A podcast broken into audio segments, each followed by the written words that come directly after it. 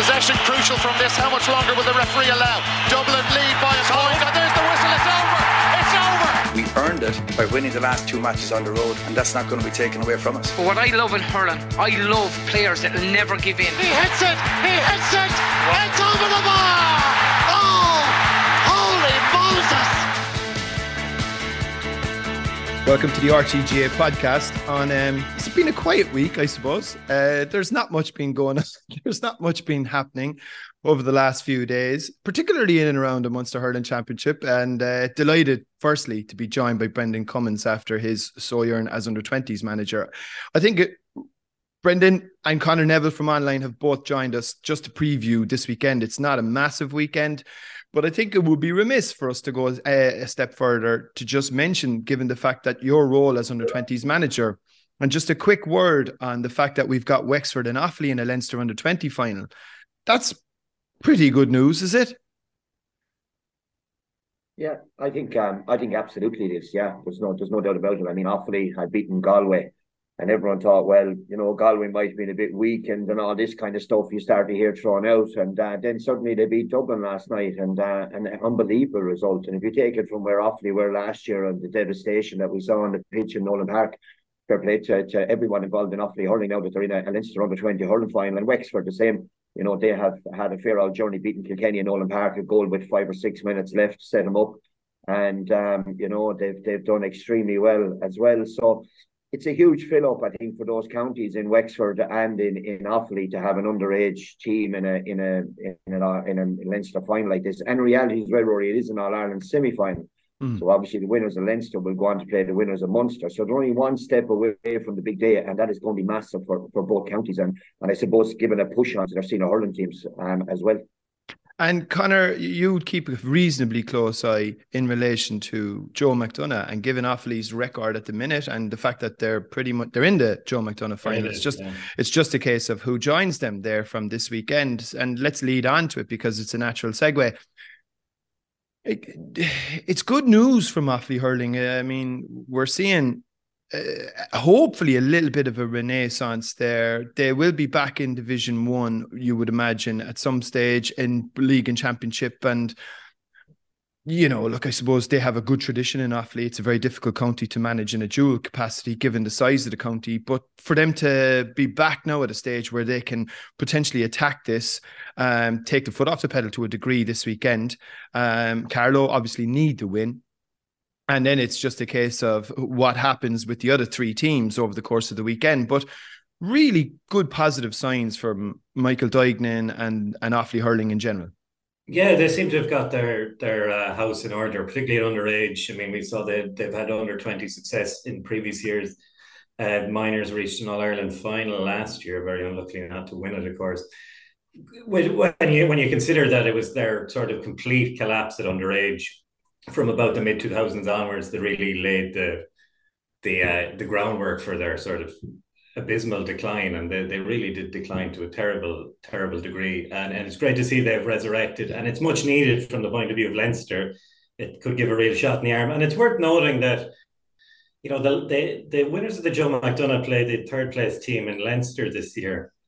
And we can recall what happened four years ago when the third place team in, in Leinster, Dublin, played Laois so I would say Offaly would fancy a crack at it. Given the condition of Leinster, the current Leinster Championship beneath uh, Kilkenny and Galway, I'd imagine Offaly would be sort of, if they can get over the Joe McDonagh, and they do look like favourites at this point, you know, they'd fancy a crack at whoever, whoever, whoever came third in that. Uh, this weekend raises an interesting uh, dilemma for them in the sense that they're already in the final, and it's a question of who they want to play because on form Laois look stronger. I mean, they, they look particularly strong the last. Uh, you know, Carlow managed to get a draw at a Laois with a late goal. Um, you could imagine uh, it makes sense from Offaly's point of view. You would say to maybe throw out a sort of under strength second string team to maybe get some game time into them. And but given that they don't really need need to worry about this result, and indeed it might be of benefit if if Carlow got into the Joe McDonagh final rather than Laois. So, you know, it's it's interesting from the point of view of their motivation this week. I I, I suspect uh, Laois could be in bother given the way the the fixtures have fallen. you very close ties with Joe McDonagh teams. Obviously, having coached in Kerry for a number of years, it's a it's a really really good competition, Brendan, in many ways. And is it? What do you think is the key for teams at that level to try and get up then to sustain a more longer presence at the top tier? Well, I think it's it's playing against teams of your, your peers where you have an opportunity to win. And I think any team that can go through the Joe McDonagh, a little bit similar to what Offaly have, win every match. Uh, I'd agree there that I think Carlow will, will beat Offaly the weekend in uh, in because Carlow at home, Offaly will be nursing a few injuries from the last day against Kerry. And it would suit Offaly way better, I think, to play Carlow than Laois, who have built a bit of momentum um, after losing to Offaly in round one. But yeah, it gives you a confidence, is what it does, and it gives you a carrot that you win uh, win a final, and then you go up to play with the big boys. And if it goes wrong with the big boys, we said it before. We've seen Westmeath getting hammered in games. We said, oh, it's no good for them. But then when they come to a championship, they actually learn a huge amount from playing at a higher level, and they play teams a little step lower. Then they actually progress better. Look at Antrim they've gone from being this yo-yo team for a few years to now Darren Gleeson has got that solidity in the Leinster Hurling Championship, you know, and outside of the Kilkenny result the last day, they've done extremely well in the Leinster Championship. So it's not a patronising nod to these so-called weaker counties. It gives them a platform to get confidence, to get players into a bit of a rhythm, and then they carry that momentum from success into the following year into play with the big boys, and they see how good they really are. And I think the structure is is unbelievably good and has been really, really healthy for, for hurling. And even if you look down through the Christy Ring, the Nicky Rackard, like right down along the table, there's opportunity for every team to perform against teams that they know they can beat with an opportunity and obviously to improve themselves the following year. So it's it's just a fantastic structure in hurling. And um, heading on then to Liam McCarthy Cup level, obviously there's only one game really this weekend. Leinster's taking a break this weekend. We've got the Davy Derby in in Semple Stadium, which is obviously a, a home match for Waterford. There's a lot of talk that Waterford are dead ducks. Do you buy that, Brendan? Um, no, I think the performance they had against Limerick was was really, really good. Um, expectation was higher going into Uí Chaoimh. And if there's one thing I'd probably look at from the players or management point of view is, that it's a lot easier to go out and play a game where you're expected to lose by six points and we lose by two and be a hard look story than to rock down to Uí Chaoimh. And it was it seemed a little bit all over the place for Waterford Uí Chaoimh, but to be honest. The, against the breeze, I would have expected Davy to to have maybe 12 players behind the ball, uh, play two up top, and then be the game runners um, to try to anchor the play. But they played all their forwards nearly inside the penalty area on some puck outs to try to isolate Jack Prendergast. Didn't really work. Um, and it just seemed a little bit all over the shop. Now, having said all that, right, um, they still have a huge opportunity, I think. Because if there's anything in these players, Murray, like last year in Ennis, they got hammered by by Clare. They weren't right at all. Liam Cahill left the setup. Davy came in, new start, fresh, had won in All Ireland, um, had brought, I suppose, Wexford from nowhere to Leinster final and, and only for Tipperary beating them in the semi final. Who knows if they'd won the All Ireland that year? So everything was set up for them. Now there's no more excuses in reality. You have to perform against Clare or you're gone, or else you're going to play against Tipperary in a game that you hope you can beat Tip for the sake of just knocking them out. So they're still very, very much in the hunt now, but they have to produce, and that's a real pressure on these players now. I think they've lost five games in a row. So let's see what's in them now on Saturday night. They've the their record in the Liam McCarthy Cup, Conor, is not good. They've one win uh, since the round robin came in, and that obviously came against Tipperary last year at home in Walsh Park and lost the subsequent three games after that. And the season petered out. They do have an opportunity. They've had a two week break. They're going into a game where mo- everybody is saying their season is done and dusted. Semple Stadium is as close to a home for them as you could possibly get without being at home.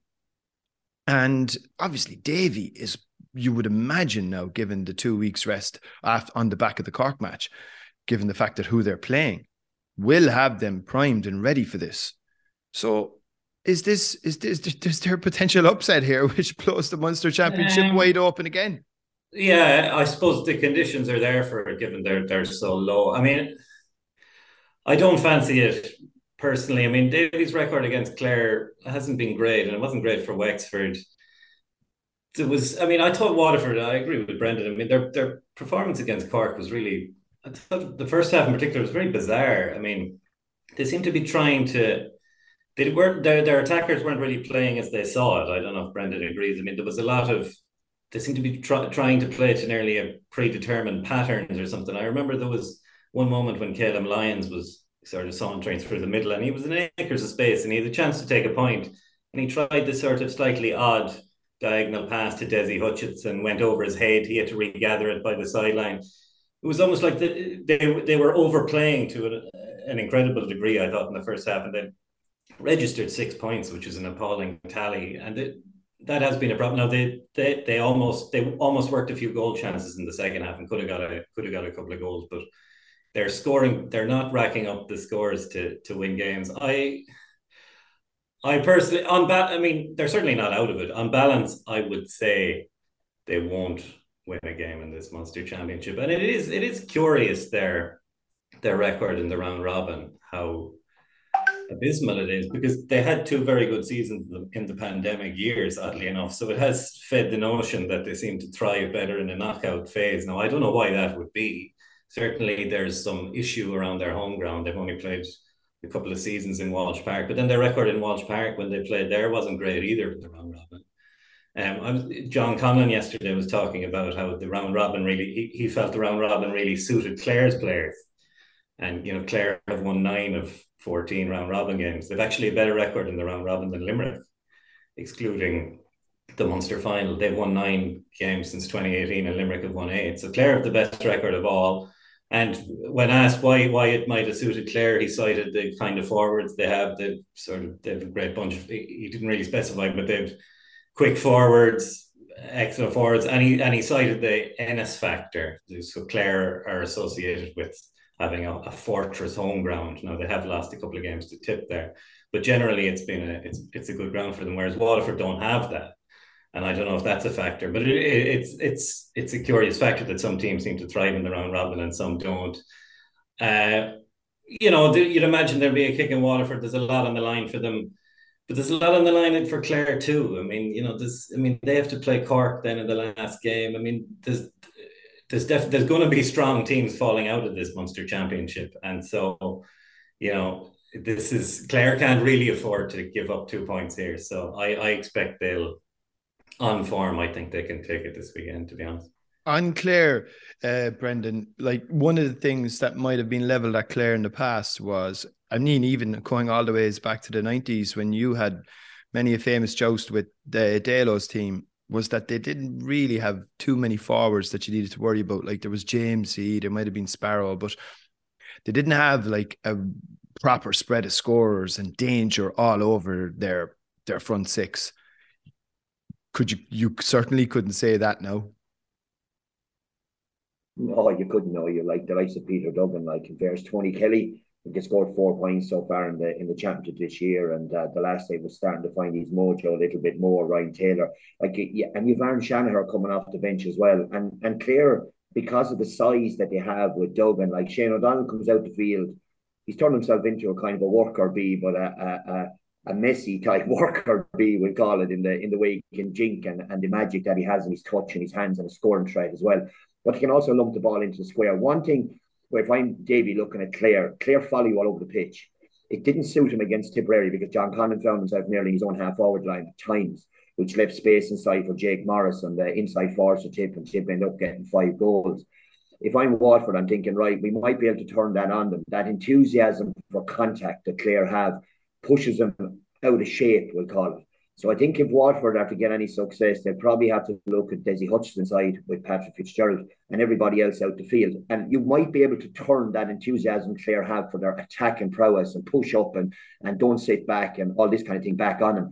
But certainly it suited the style when they played Limerick because that's exactly the way I think you have to go about playing Limerick. But Clare were fully equipped for that. But maybe Waterford the next day might be able to turn that a little bit, which I think gives them a little bit of chink of hope just a quick general point about Clare and Clare GAA across the board, Conor.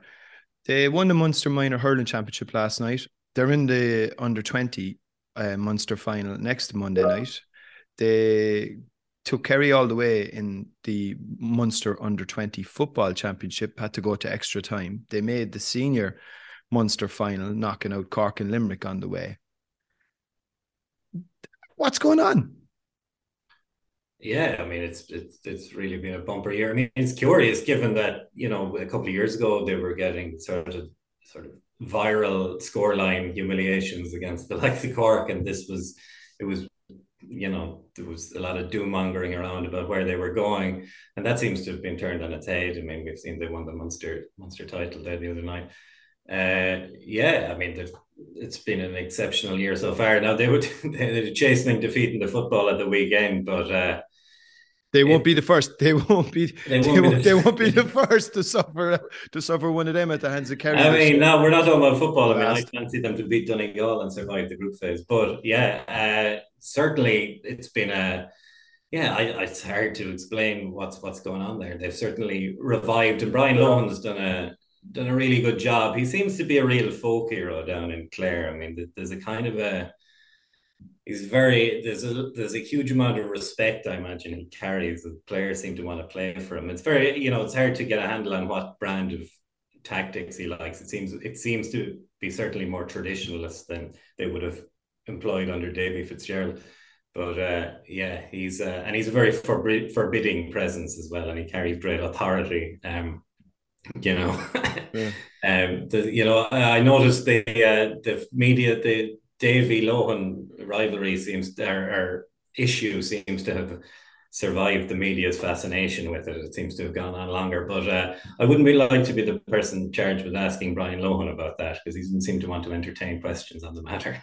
Your inter-county playing career obviously crisscrossed right uh, right at the same time, Brendan, but you would have obviously been at um, opposite ends of the field. And Conor mentioned he's a folk hero in Clare. He's there's kind of a folkish heroic element to Brian Lohan in and even in a in a hurling context outside of Clare, like the famous red helmet. I think it might still is it in the GAA museum? If it's not, I think I might have read that somewhere in the past. And I think when you do have a figurehead like that at the helm, does that does that give you something extra? Does that give the team an added impetus? Uh, does that create a better bond within the dressing room? What sort of a tone would somebody like that set? And, you know, what kind of impact can he have in terms of Clare's ambitions this year? I think he's he's like sometimes you say a team or a reflection of our manager. I think that's the way it is with Clare. And I say the simplicity, not in that he's not tactically aware. I think he gives responsibilities to players to go and play. Um, and I think he'd learned a lot from last year's All Ireland semi final as well. And when he put in the rookie, I suppose at, at six, things didn't go that well. And if you think of the recovery Clare have had since Ennis, even the last day, they go out and it's just fire and brimstone, unbelievable passion. And if we contrast that a little bit with Waterford's performance against Cork, supporters, you win or you lose, right? But the base requirement is passion, intensity, willingness to go to the ball and try to do everything you can to win. Clare can, even in Ennis today, you can never say they don't have that, right? And that is a reflection on the management of Brian Lohan. He has always added that steel that he had when he was playing, that I'll go through you to get the ball and to hell with you all that kind of stuff. And I think there's a freedom maybe playing under Brian Lohan that he's not calling every puck out. He's not telling what you should do next. He's not trying to structure fellas in pods and all this kind of stuff around the pitch. He's saying, you know what, go out and stand beside the fella you're marking, beat him. And if you can help the fella beside you then after beating him, well, then that's good too. And sometimes with players, I think that can give you a freedom. And certainly within Clare, they have a way they want to play. It's angry, it's aggressive, it's unbelievable skill.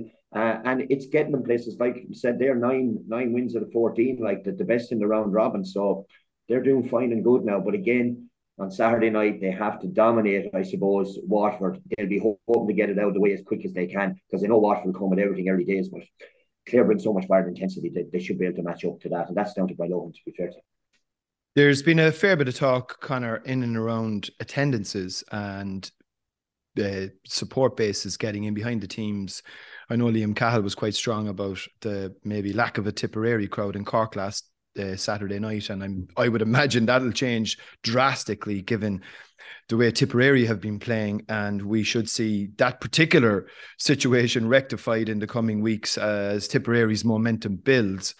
But um, the Waterford support has been disappointing, and the chances are they're going to be outnumbered again in a big way on Saturday night. Is that a factor?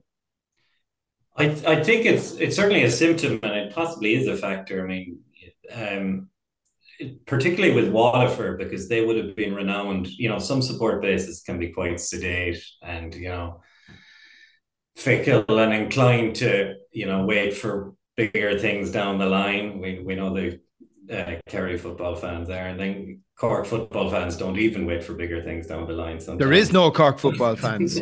there's some. There's some. Uh, but yeah, I mean, certainly Waterford. Um, you can't say they're waiting for bigger things down the line. They're not waiting for for uh, the All Ireland series here. It, it's you would have to say it's it's a vote of no confidence if they're staying away. Um, I know Davy was talking about it yesterday, um, and he he was talking about how you know maybe the he he brought he roped in last year as well. Maybe what's happened in the last couple of years hasn't given them a reason to come out. Now he he's, he he was very keen to do that, and he said at the start of the year when he inherited this crop they were in a bad way. Now certainly the Munster Championship came apart for them in a very dramatic and demoralizing fashion last year, but they had been very competitive in the pandemic years. So it's, I mean, it's, I mean, clearly it'd have to be taken as, you know, they don't like what they see. They don't, they don't believe the team is going anywhere. I mean, it, this isn't, this isn't traditional Waterford posture, I would say. We all remember the noughties, they used to bring huge support to games. So yeah, it's part of it's part of the sort of ennui that's uh, to drop in a French word that's uh, sweeping Waterford hurling in the last one. Um, to finish now, as we kind of start to wrap things up, Brendan, what kind of a game do you expect to see, and who do you see coming out on top? I expect to see, like I said, it does anything in these Waterford players that'll come out in the first 10, 15 minutes. I expect them to be in the fight up on the 45th or 50th minute. And some element of misfortune happens somewhere along the road. Clare get a goal and maybe run out winning by five or six. Um, I kind of look back on last year. You know, the way we always say they have to do it this time. They have to come from nowhere. It has to happen. Do you know that kind of language? I remember watching our own Tipperary last year. Every game we went in, and by Thursday, Friday, we said, "Geez, we can't lose every match in this. We'll surely have one game that'll win." Do you know what I mean? Mm-hmm. And then you go to Cork and play Cork and Thurles with next to Pendy, hit the post back up the pitch, goal, and go, "Oh, Jesus!" Mm-hmm. And it just falls apart. And it strikes me a little bit on Waterford. It's going to take. If there is adversity, which there always is in the game, it'll probably come in around 20, 20 minutes left or so. How they overcome that will determine whether they have another uh, fight in this championship, but I am not so sure, to be honest with you. And it's disappointing to say it. And I kind of reflect maybe what the Waterford supporters maybe will be saying that oh, I don't know, you know, it's not really going well, is it? Oh, I can't see us winning this, you know, this kind of thing. And the team then suddenly becomes a self fulfilling prophecy, which is sad in a lot of ways, but it's the reality of sport. And I think Clare will, will win on will win on Saturday night because, to be honest, they have more momentum. They have a better belief structure, I think, behind them and what they're trying to do post the Limerick game. And um, I see they'll see this as a huge opportunity to to get themselves into the, the last three. And from for, for your from your point of view, so Conor, will will jump the fence. Yeah, uh, and and from your point of view, Conor, I mean the the reality is Cork found themselves in a very similar situation, losing their first two matches last year. This championship is not over for Waterford. If there was the belief that they could go in and turn Clare over on Saturday night. No, certainly not over for them, but their body language wasn't good against Cork. Maybe the fact that last weekend was a draw might perk them up a bit because had had that produced a winner, you're looking at Waterford needing to win two games and overall a fairly sizable uh, adverse score difference. So the fact that there's a draw has given them some some boost. I don't know if they the forward. I, I I just look at the two sets of forward lines. I think Clare have more firepower there. They've more confidence, more belief. You know, I I didn't like the way Waterford sort of came apart in that Cork game. Um, so I, I, I go with Brendan and I'd be tipping Clare to win. I mean, the more I think one of the more interest down the line, the really interesting question is who falls into fourth place in this in this group. To be honest, mm, yeah. Um, that yeah, Rory, be... just one other sorry, sure. just one other point, right? If Waterford are to win, and Davy's right, and we are all said after the Cork game, there has to be fifteen thousand Waterford supporters in Thurles on Saturday. There just has to be like when the Waterford players come out onto the pitch, the hair should be standing in the back of your neck. We are here for a row and we're not going out. And every man, woman, and child in Waterford who cares will be at the match. And you saw it above in the Gaelic grounds. Look at the scenes after the match when the Clare supporters down the pitch. Like to put the hair stand in the back of your neck with, my God, I'd love to be involved in a team like that with the supporters all around. And look how much it means to them, the players. John Conlon gave up the wedding to be there. Do you know what I mean? All this kind of stuff. Like, and if Waterford bring a crowd, and they must bring a crowd now, then they have a bigger chance um, but if they don't, I, I, I think they're going to really struggle, and um, and that's the, that they need that energy from the stands, and at the moment they don't have it. Well, if anything, over the last few days has taught us, if they want to see the game, they'll probably have to travel. Hashtag don't mention the war. It is available on GA. Maybe they don't know it's on. yeah, yeah, yeah, yeah, yeah, yeah. yeah I'm only joking.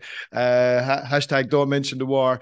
But that game is on GAAGO at six o'clock on Saturday night. Really want to savor. Can't wait for it myself. I think I'm going to. Do you know what? I'm going to go for Waterford here, lads. I think Waterford could could could actually turn this game on its head. I feel that this is like I can't imagine Waterford going through two years of just absolute carnage in a championship context. And they have to try and win some sort of a round robin game under Davy, because I think if they don't, the year would be written off as a complete and utter failure. And um, I think there'd be big questions to ask. And I don't see them getting anything from Tipperary the last day, of the momentum with that Tipper building. So I give them a I give them a shout now, and I think this could be really competitive. So really want to savour, really want to look forward to. Just thanks to Brendan, and great to have you back, Brendan. Uh, no fault with the no fault with the twenties. You went out in your shields, in fairness, but uh, wasn't to be, unfortunately. Yeah, it wasn't. No, in fairness to Clare, on the night they were that bit better, and uh, they had improved a huge amount. We played them in in Ennis, and just the size and the physicality of that Clare team, you know, it's a it's a credit to all of them down there, and uh, it's going to be a great final. I presume they play next Monday night or Sunday if they can get it put back to allow the senior hurlers to play, and that's another issue I think that will have to be ironed out very quickly for 2024 under 20 championship. Please yeah. God, let these senior hurlers play at their own level. God's sake Almighty, like we're all GAA people. I don't know why the madness that Hogan couldn't play the other night. That Downey looks like, and Hogan might not be able to play in a Munster final in own age group is absolutely bonkers. So hopefully that'll be fixed. And um, yeah, it's a pity for our Tipperary lads. It's probably the way the lads played the other night. Just unfortunate that it wasn't to be. But um, that's it. We follow Liam Cahill's troops now for the rest of the year. Yeah, and it should be a good twenties final actually, and it'll probably be in the stadium, no doubt, next Monday night. I thought I didn't see the, the venue yet, but I assume that it is Semple Stadium. So looking forward to that one. Might even take a little trip down there myself if we can get away from work in time. And just want to say thanks to Brent. Yeah, just want to say thanks to Brendan. And when we come back in a couple of minutes, we've got Enda McGinley and Niall McCoy from RTÉ Online to talk football.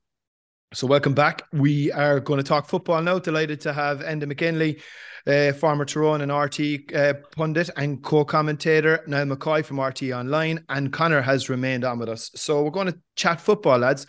Should be a good weekend in the football championship. It hasn't really fired so far. We've only really had one brilliant match, I would suggest, in the Ulster Championship. Could you argue was uh, Mayo Roscommon well, it was certainly competitive and it was certainly a, a, big upset, if you wanted to call it that. So I think with Armagh Derry, I think there's a real sense of anticipation. I would imagine it's going to be a packed Clones. There could be a real sense of um, old times and something very traditional in one sense about this final Enda. Yeah, it's the atmosphere of Clones on an Ulster final day, the packed house, like it's been sold out from early in the week, and plenty of griping about tickets and whether it should have been moved to uh, Croke Park. A huge appetite in both counties, a huge want bordering on desperation in both counties for the title and in both panels for the title. So it's it's got the makings of of a brilliant, brilliant tie. Derry have been the models of consistency. Uh, Armagh were brilliant, exciting last year, seemed to wobble during the National League where there was a change in, in tone in the way they were playing. Uh, but they seem to have rediscovered their, their verve for a long time, sort of been drawn in the preliminary round of the Ulster championship was seen as a, a, a, you you definitely weren't going to win it because it was too long of a journey for Armagh. It's worked in their favour. It's allowed them to get their game up and motoring again. Even Rian O'Neill getting that goal the last day, I think that's just the way he even reacted to that. It felt as if there was a weight off the shoulder and then a, a real sort of attitude of of of I'm back. So Armagh are in a good place, Derry's in a good place. Both sets of supporters very enthusiastic. Both teams will survive, so the pressure of the all-out knockout is gone. So yeah, it's it's set up for a brilliant, brilliant tie.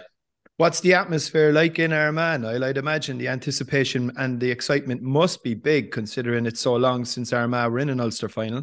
Yeah, and then the touch there, you can't get a ticket. Um, there's going to be a lot of people disappointed. Um, Should they have moved it to Croke Park and uh, made it made it as a double header with the Leinster final? Yeah, I, I think I don't know what the Leinster crowd's taken, but you you would have probably took 35 40 from the Ulster. Like I, I, do think, given the just given the demand, it's been phenomenal. I think uh, it's funny. I read a piece from Stevie Poacher in the paper today where he's talking about if I had been in Croke Park Armagh would have won the game, but he thinks Clones just uh, the I suppose the claustrophobic sort of feel of, of Clones allows more of a I suppose a slow uh, pack defense sort of contest where Croke Park Armagh maybe could open up with their kicking game.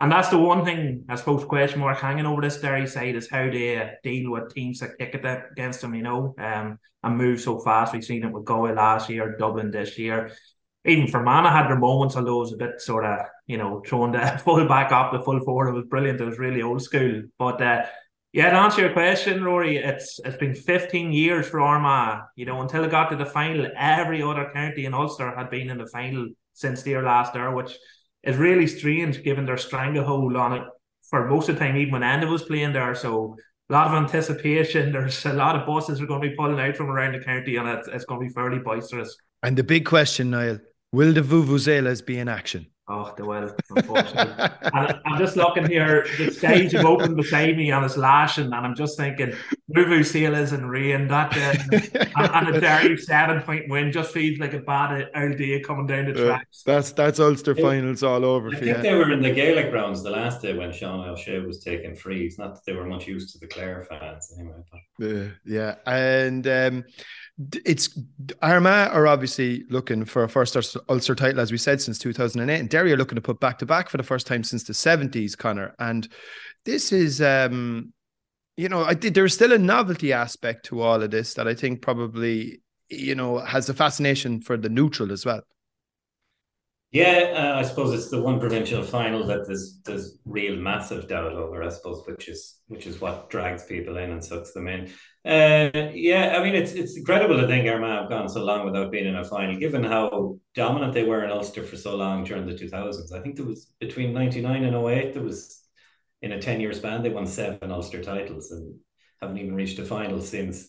And we heard uh, Kieran McKeever, I think, said at the start that Ulster didn't really matter anymore. That appears to look that looks I, like he, he, he, said he was doing the Jose Mourinho and he's all taken in. Yeah. So. it looks like that's, that's, that's, just too much time with Kieran Donaghy and the cute and, and, and, and the cute Kerry man. That's a brilliant act of misdirection. Now it certainly looks like that. Uh, yeah, it's um, yeah, you'd imagine the desire for an Ulster title in Armagh would be huge, given how poor their record in it under McGeeney was for so long. I mean, they couldn't win a game in it, and were making headway in the qualifiers, but flopping in Ulster even up to last year, where they had a very bad loss in Ballybofey.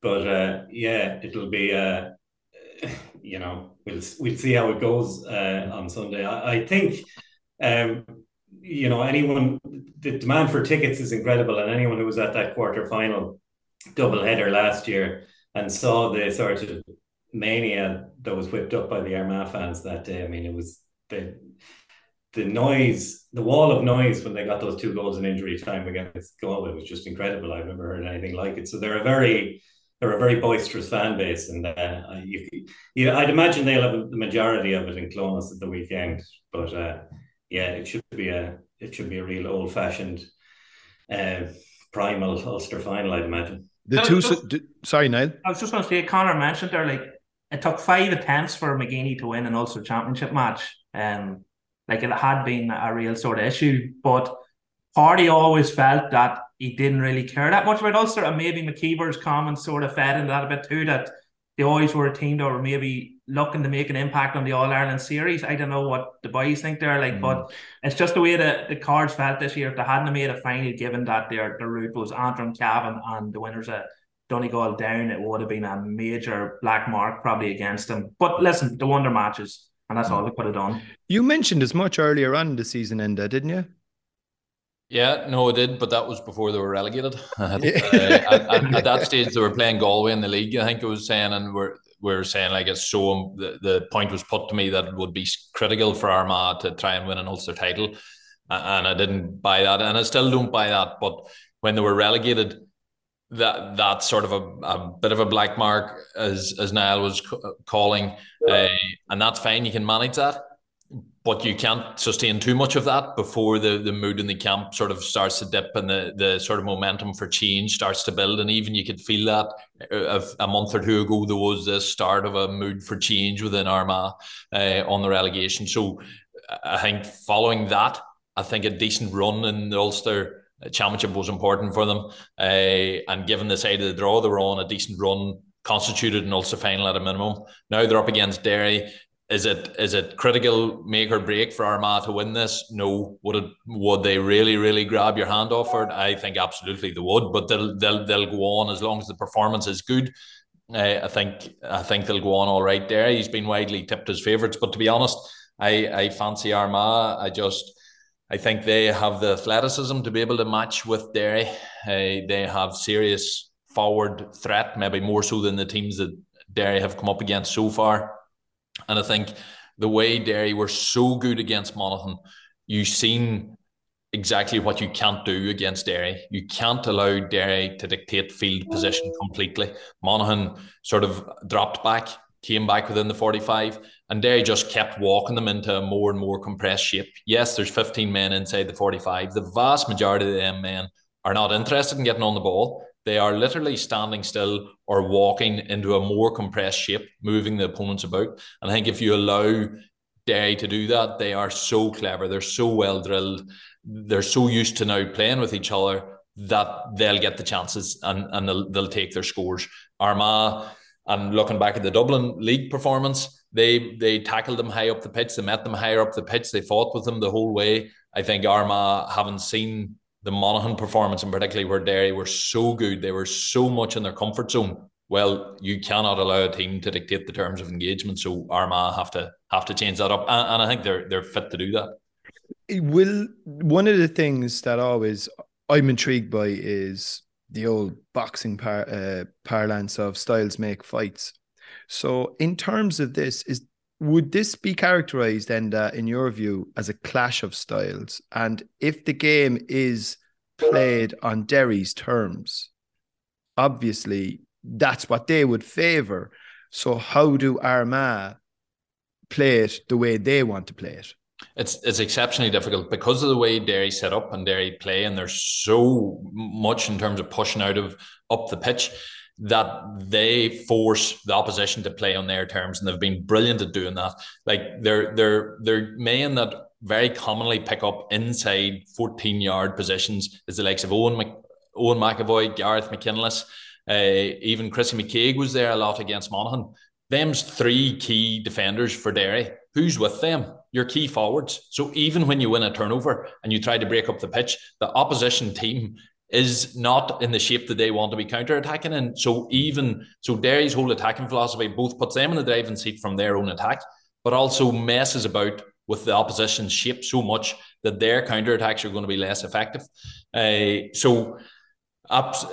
in terms of clash of styles, look, Armagh showed during the league that they're well capable. Kerry, I even commented after the Kerry match that I felt McGeeney was almost working on developing that defensive style looking ahead to the potential of an Ulster title, they would have to take down Derry as surmised at that stage. And for me, the the, the most common approach to take on a, a counter-attacking style like Derry's is to mirror them, to set up, to drop back, and then counter and just try and get into that chess match where you come out on top. Haven't seen the Monaghan game. I'm, I'm thinking you can't do that because I think that's how Monaghan set up to, to try and outdo Derry, to match them, to mirror them, and then and then try and win out. Uh, I, I think you can't do that with there. I think their their their setup is too good. It messes about with your approach too much that you have to try and meet them a wee bit earlier up the pitch. You have to upset the Derry attack higher up the pitch, look for those turnovers higher up the pitch. Uh, athletically, you have to be able to match them all over the pitch. You can't have one on one because they they look to expose that. Uh, but again, I, I think Armagh have a team able to do that. And I think the Monaghan game will have they'll have learned a huge amount from that game. And are you saying, Enda, that on that basis that you would probably see both teams press the kick out quite um, quite aggressively and does it then maybe boil down to your Farlider in the middle of the field and that's a very interesting contest between the two sets of midfielders yeah massively I think kickouts kickouts and turnovers, them's the only two stats that really counts now yeah. and how productive you are off them. Uh, so kickouts are going to be contested. I, I, don't think there's any doubt about that. Uh, Derry have, have very much pushed up aggressively on them.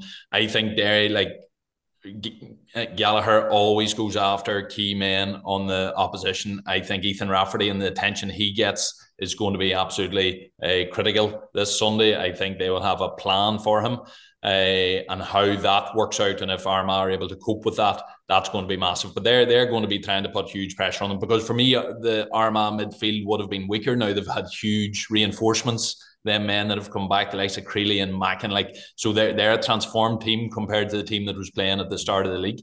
Who picks up Shane McGuigan, Niall, and you know, in, in the form of Conor Turbitt, Murn and Soupy even. Armagh have plenty of weapons to hurt Derry at the other end.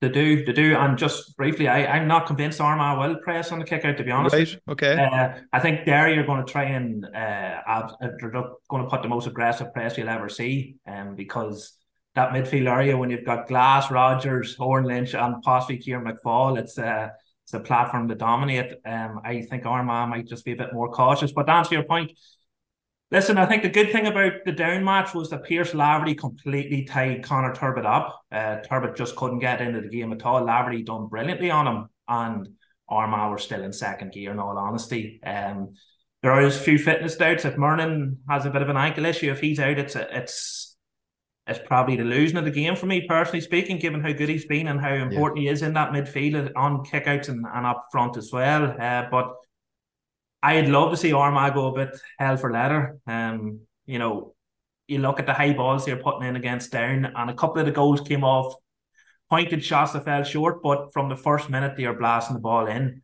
Uh, and there has been question marks over the Derry full back line under the under the high ball. So I think we will see a bit of that. Uh, the big men around the pitch, like you, know, Murnin and O'Neill and boys like that. So they have the firepower to win it. Um, I I think End is spot on. I think Tralee was a dress rehearsal for this very match. So I do expect to see a lot of a lot of you know a bit of a chess match. But when they break, I think they're going to move it shocking fast and they're going to hit it very very high. you know it's going to be back to the seventies once they get that counter. I think they're going to pepper that goal for stages of the match.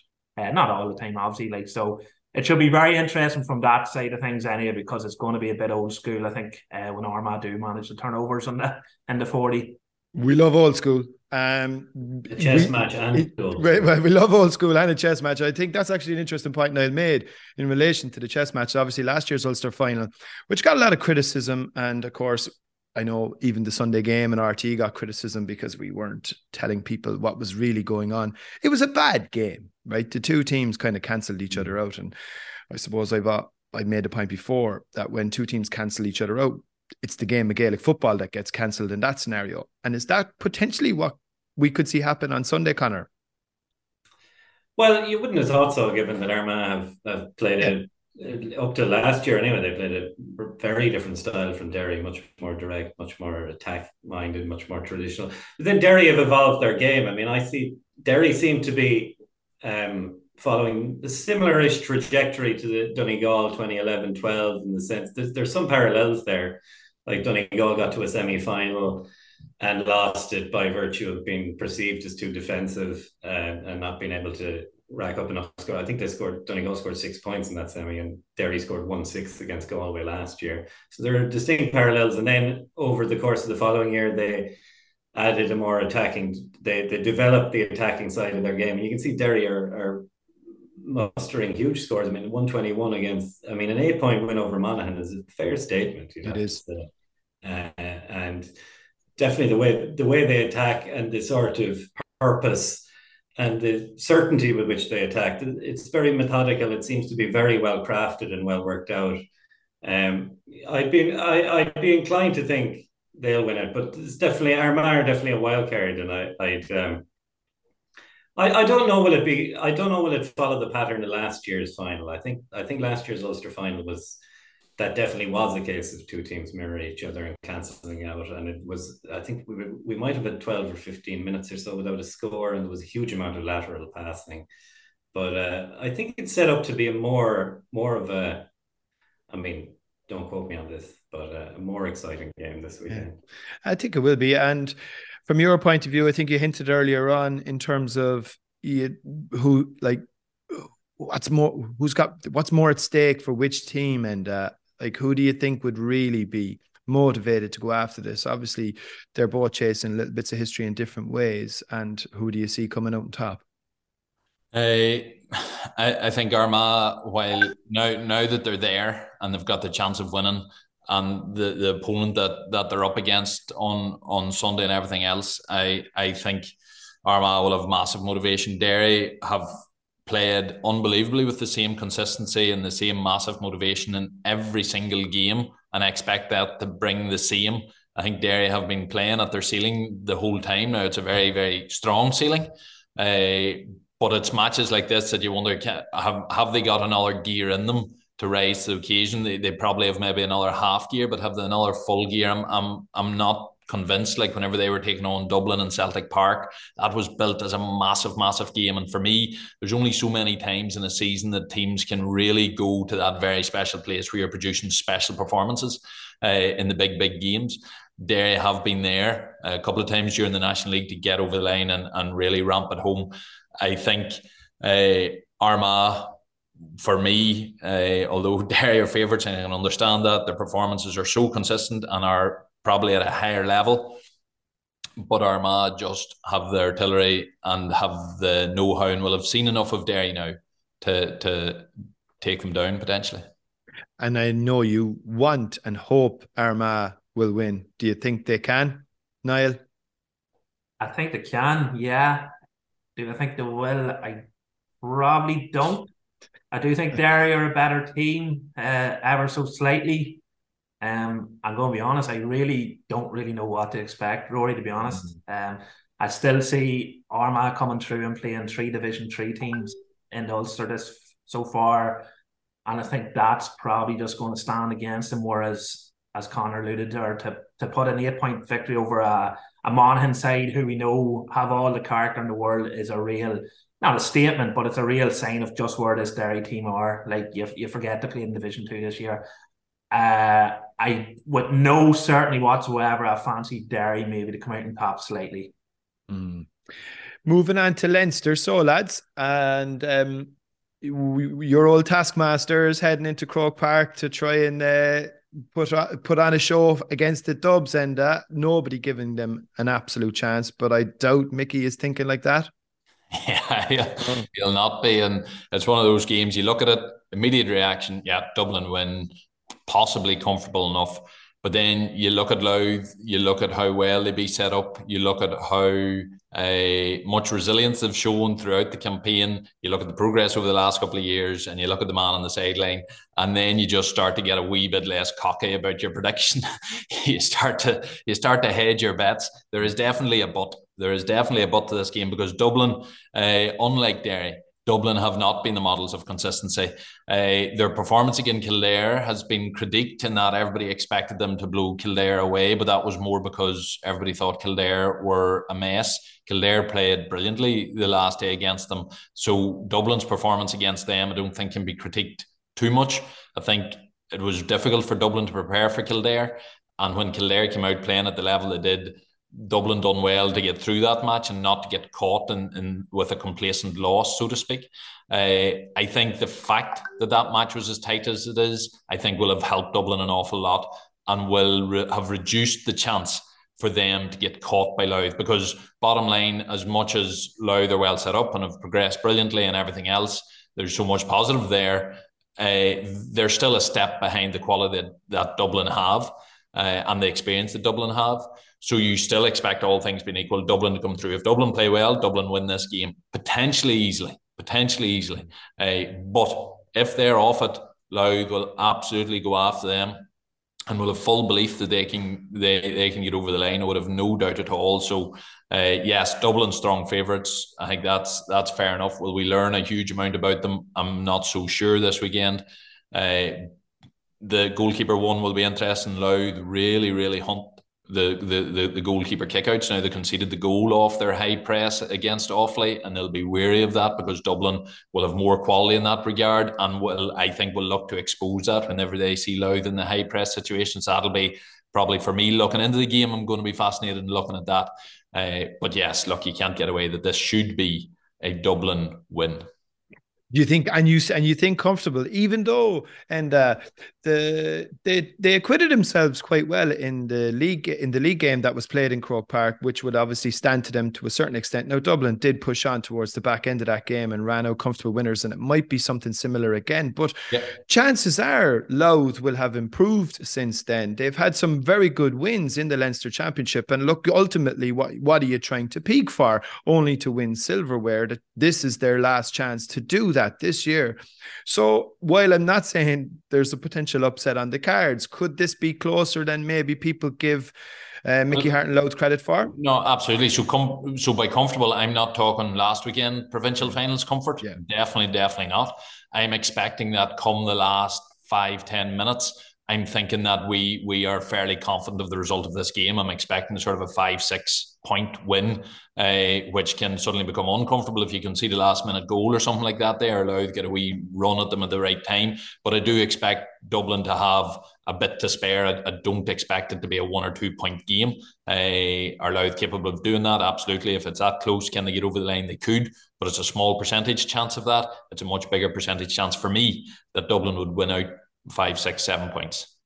The fact that the two teams know where they're going afterwards, Conor, the fact that the the losers that go into a group with Kerry and Mayo and Cork. Now, look, people can say what they like about Cork and, and have plenty in the past, but it is arguably a, a tricky group that the, the losers will go into. So, does that have any significance on Dublin's mindset, or does it make any difference whatsoever?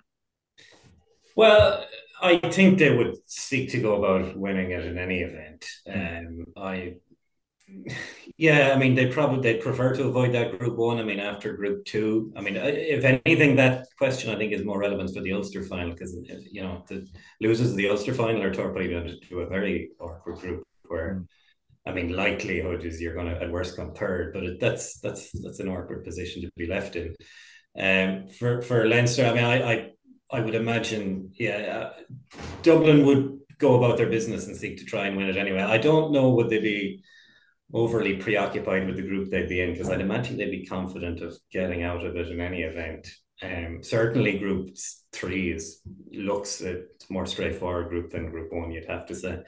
Um, we've all been so conditioned to assuming, you know, Dublin will waltz through Leinster for so long, and you'd imagine they will again. I, I tend to agree with Enda that it'll be it'll be on the comfortable side, somewhere in the somewhere in the region of what happened in the uh, league game between the pair, where I think there was about seven points between them. Dublin didn't score a goal, but still won pretty handily. Um, it does say something for for Leinster Championship and how ripe for plundering it is that you can get a team like Louth in Division Four can appoint a sort of uh, a storied coach from Ulster, and they're immediately able to um, rise to the second best team in the in the province almost as soon as you can. I mean, they've gone up two divisions uh, in the first two years, almost went up to Division One this year, and suddenly they're the second best team in Leinster. I mean, it, it does lead you to wonder what the rest of of, of Leinster is doing. That they really, you know, that that if, if a team like Louth who were, no hopers can bring in Mickey Harte and suddenly saunter by everyone, I mean, it, it, it really does show you the condition of the rest of the province. Yeah, it's an interesting point, Niall. The only thing is, and it was something that I forgot to put on the brief beforehand, so I hope I'm not throwing any curveballs here. But Kildare are playing an All Ireland under 20 final on Saturday, and it's their second in a row. And I, I was at the game against Dublin. We had a young lad uh, in our club on the on the panel. He came on. The game went extra time, and they dug out a really good win. And they've been beating Dublin very regularly at underage level. So while they have struggled to translate that success up to senior level, I think Kildare are possibly better than what people might imagine. And I, while obviously Louth are there on Sunday, given what's going on in the underage ranks, there are green shoots still in Leinster for the teams that should be challenging Dublin, which is namely Meath and Louth, or Kildare, sorry. Yeah, absolutely, absolutely. Um, as I say, back to backs, uh, All Ireland finals, losing the throne last year real character. I, I thought their accent that under twenty team against Down like did a horrible start, but I thought they were one. Was it one three to no score? They didn't get their first point until the twenty fifth yeah, minute.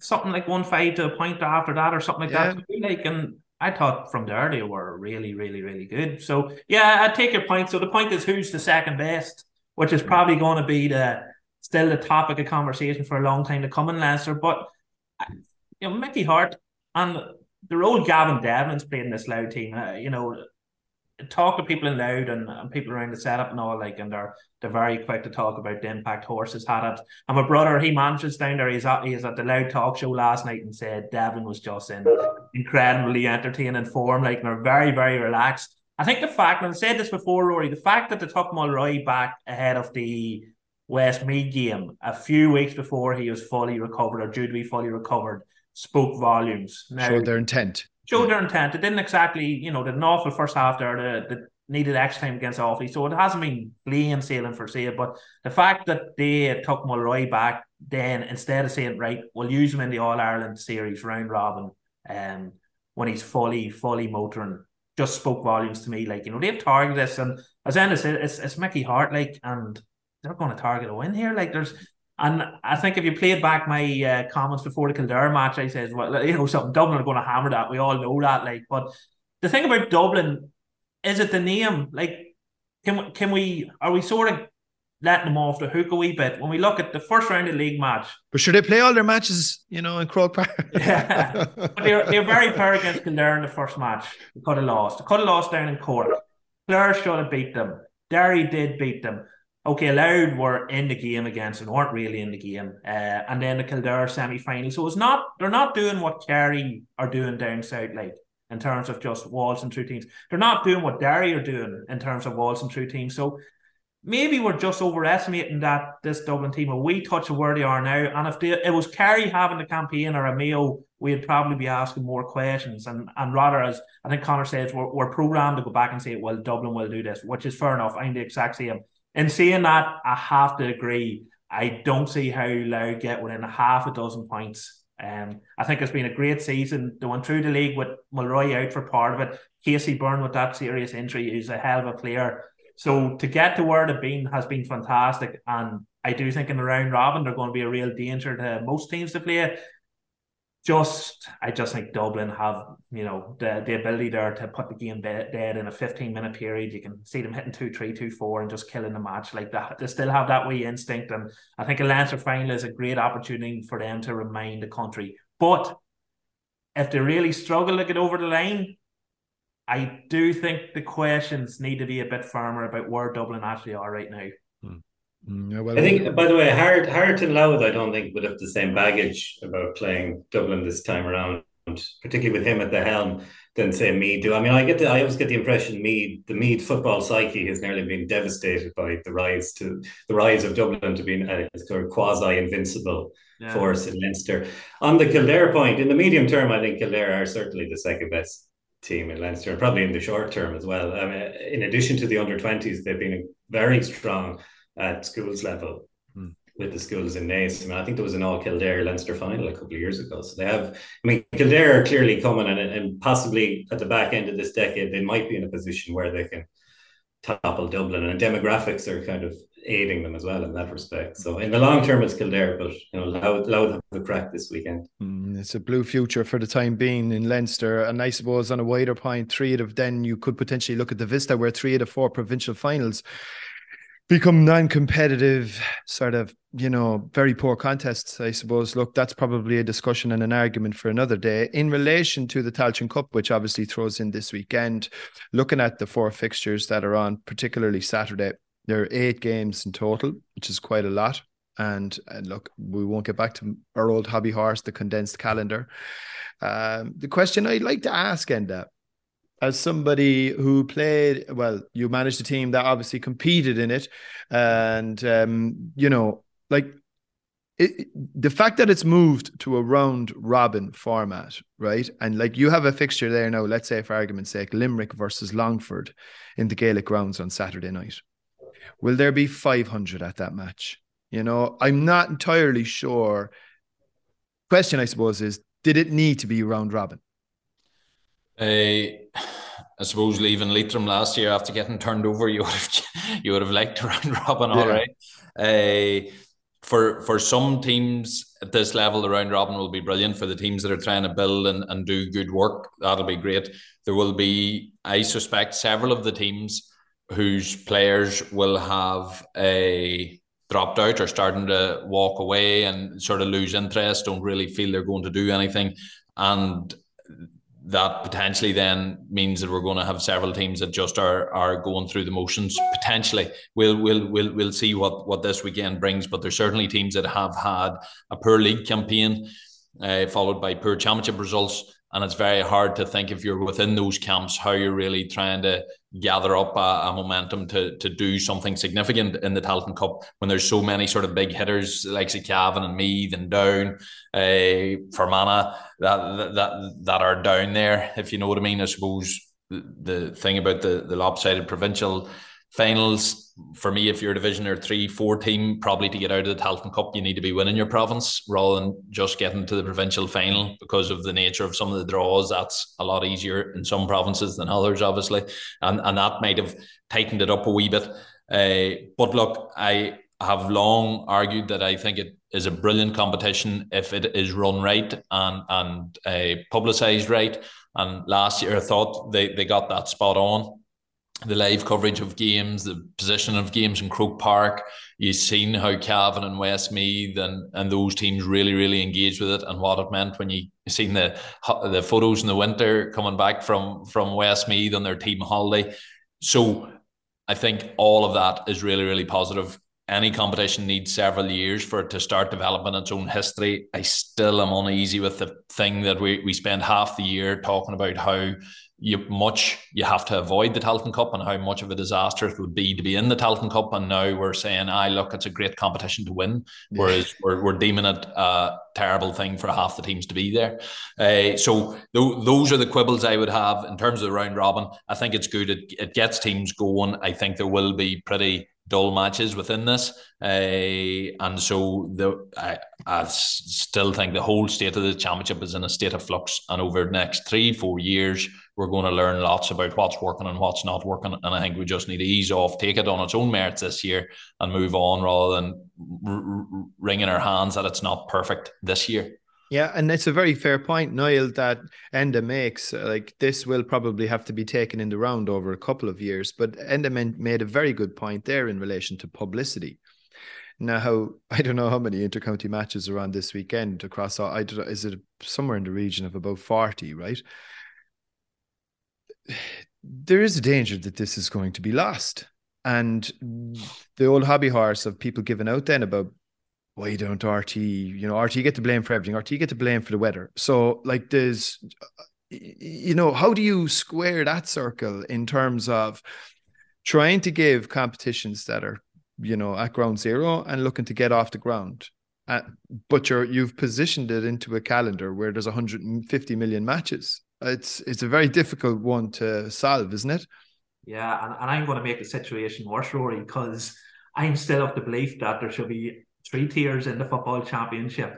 Um, the whole point of the Tailteann Cup is that it's achievable silverware for teams that couldn't win the Sam Maguire. But and I put I was at the launch on one and I put this to Dara Foley. I said, You finished sixth in Division Four and Meath, who finished sixth in Division Two, are in the same competition and there's still that massive chasm. Like I, I just the bottom of the Division Four teams do not have a chance to win this competition, in my opinion. Uh, where you know, if you could get three competitions, two 12s, and maybe get Kilkenny back and you could have two 12s and a 10, I think you have genuine Division 4 teams have genuine chance of winning. But listen, that's an argument for another day. Yeah, it's uh, it's it the, the new All Ireland round robin series there too. The, it's And Larry McCarthy says he didn't want it to sufferize. He used the term sophomore slump at the launch, as in a great first year followed by a second year where everything goes to pot. And it is, it's just. And we've seen that before, by the way, with Tommy Murphy. Yeah, we've yeah. I, I, I, do think they, put the, the cornerstone in there last year, but the way they promoted it and and is right though, Cavan, Down, Meath, they don't want to be in the competition. But that's that's something you're never going to be able to avoid. It is yeah. going to be a, a, a booby prize for some counties. But you look at it this week and it's going to be lost this week. Maybe not so much this week, but when it's going up against uh, I think there might be two weekends out of three, it'll be up against the All Ireland round robin. And it's the nature of the beast. Like it's it's it's going to lose ground there, and I just don't know what else you can do because you can't move it, can't move it anywhere else in the calendar. Uh, the round robin format probably does give it a bit more uh, credence of, of how much of a serious competition it is. So I don't know, Rory. I don't know what mm. you could do to improve it. it it's just until I suppose, I suppose as as Enda mentioned, sorry Niall, I suppose as Enda mentioned, it's just it's a it's a sort of a you're just going to have to bite and bump it for a couple of years and just iron out the kinks as you go along. Would that be fair? I, I would say the one thing is the players, and this was surprising about last year, and this is why it succeeded last year. Bar maybe a few Ulster teams, and I, I don't know any know more about how Antrim approached it, but down certainly at the launch and all the way they're talking at the launch, they weren't too fussing it. But the way the managers and the players spoke about it from the start last year was crucial to his success. And even at the launch on Monday, Niall McParland was down from down, and the tone had changed completely. Uh, I didn't get talking to Peter Healy from Manta, but the tone had changed completely. Like they are really looking for this competition. They see it as a great chance to win silverware for a young team. So in the end, all the promotion, all the coverage in the world, it needs the teams to take it seriously, and it does sound like teams are going to take it seriously, and that's probably where it will get its lifeblood. Uh, yeah, look, it's a, something certainly to look forward to. Or as Liam O'Neill said on Katie Hannon on Monday on Monday night, maybe you don't want to pay for it. it was included his own county because uh, Cavan Laois obviously is the GAAGO game there on that on Saturday at four o'clock throw in. And we have both provincial finals on RTÉ Sunday game live. There's a Saturday game live as well, our Saturday game highlights program this week from half past nine with Damien Lawler. There's a Sunday game live. I think we're on a quarter past one, one o'clock for the double header in the provincial championships, which is Dublin Louth, followed by Armagh Derry, biggest game of the weekend. And then obviously Sunday game highlights that night. Radio Sport will have it boxed all across the weekend, Saturday and Sunday. I just want to thank Niall, thank Enda, thank Conor, thank Brendan Cummins from earlier, thank Raf for recording and publishing and printing. And um, yeah, well, look, we'll see everybody back again here again on Monday morning. Look forward to reviewing it all again and seeing how the whole thing panned out. Cheers. Bye bye. Possession crucial from this. How much longer will the referee allow? Dublin lead by earned it by winning the last two matches on the road, and that's not going to be taken away from us. But what I love in hurling, I love players that will never give in. He hits it. He hits it. It's over the bar. Oh, holy Moses!